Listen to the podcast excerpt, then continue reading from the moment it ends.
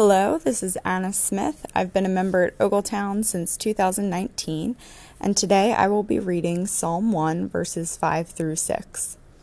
Therefore, the wicked will not stand in the judgment, nor sinners in the congregation of the righteous, for the Lord knows the way of the righteous, but the way of the wicked will perish. Thanks for reading, Anna, and thank you for tuning in to Listening Up, a podcast of Ogletown Baptist Church. Today you're hearing from Chris Morris, one of the associate pastors. Listening Up is a way for us to stay connected over a few verses from God's Word, and today we're looking at the conclusion of Psalm 1, verses 5 and 6. I remember my first teaching experience, fresh out of college, standing in front of my first class of eager seventh graders. Their nervous energy at meeting a brand new teacher was equally matched by my nervous energy to see if I could actually do this. I had been working on an opening project that we would work on in class together to help us get to know each other and to grasp the beginning uh, of concepts that we would use throughout the year. And hundreds of hours poured into getting it layered properly and yet still be fun for them. And so I handed the info sheets out to the class and passionately explained how it would work and how great it would be.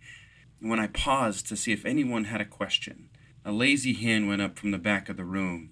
So, what happens if I just don't do it?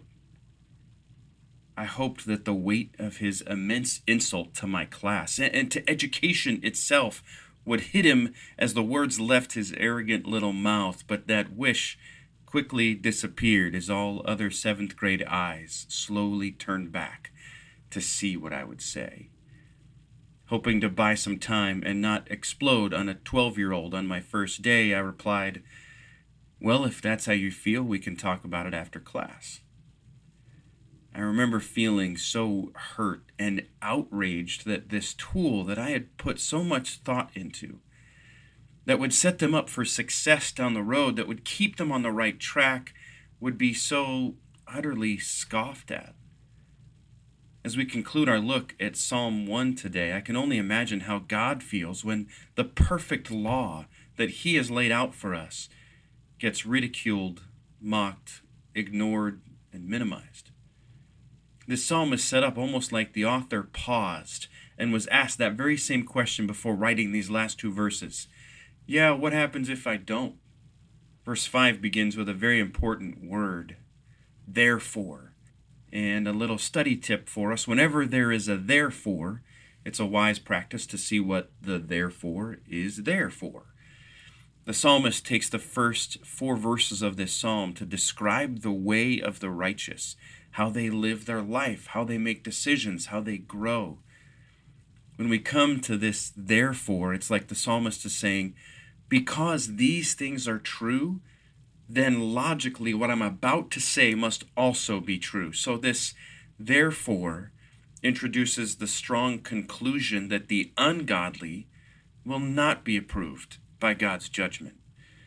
When we read that the wicked will not stand in judgment, it's not saying that the wicked won't face judgment, but rather that they have no defense to stand on when facing judgment. Uh, think of Jesus' illustration of building a house on the rock versus on the sand.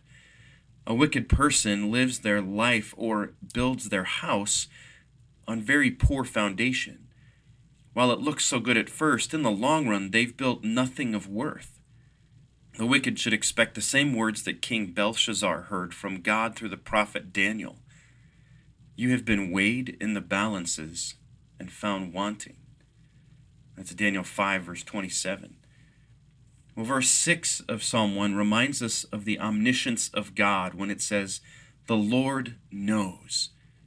This is more than just recognition, it's a pinpoint, accurate knowledge of every detail of the righteous life and the wicked one alike. We see that God doesn't just know about them, but He knows how they live, He knows their lifestyle. We read, The Lord knows the way of the righteous and the way of the wicked. Psalm 1 begins with the blessed, but ends with those who perish. And that's the starkest reality to the most dangerous question in life when confronted with God's law. Now, what happens if I don't? You perish. There's no other alternative that ends well for you other than pursuing righteousness, pursuing a life that pleases God, that starts with recognizing your wickedness and asking God's forgiveness. Well, thanks again for tuning in to Listening Up. For more information about how you could make this change in your life, please contact me or anyone else here at the church. You can reach me at cmorris at ogletown.org. If you'd like more information about our regathering, please visit ogletown.org slash regathering. Until next time, let's keep setting our minds on things above.